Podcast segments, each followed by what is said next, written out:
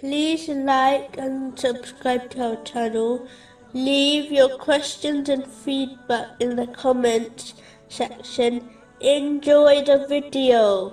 Gratitude can be considered one half of faith, with patience making up the other half. Without this half, one cannot obtain success in this world or the next. One of the best forms of gratitude one can show Allah, the Exalted, is to use every breath to perform righteous deeds for the pleasure of Allah, the Exalted. This is when one uses every blessing according to the commands of Allah, the Exalted. This is the best form of gratitude, which supersedes one showing it with their heart or tongue. One aspect of gratitude is acknowledging the favor and blessing. Gratitude can be split into three aspects. The first is when one only internally acknowledges the favor of another. The second aspect is when one verbally expresses gratitude. The final stage is physically showing it, which includes using the blessing as prescribed by Allah, the Exalted.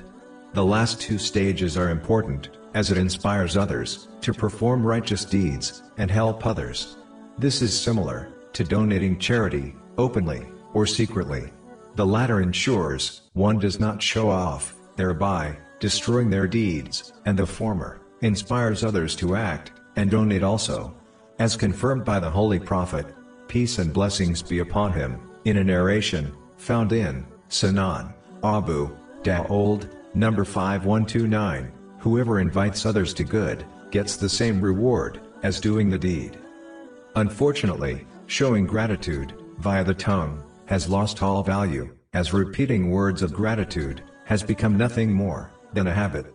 The heart is the starting point of gratitude, but it is only truly useful when it is demonstrated through action. Many Muslims have become infamous for showing gratitude of the tongue out of habit, but failing to show it in actions. For example, the one who fails to donate charity will spend the day praising Allah, the Exalted, to others for the wealth you gave them, yet they will not demonstrate this practically.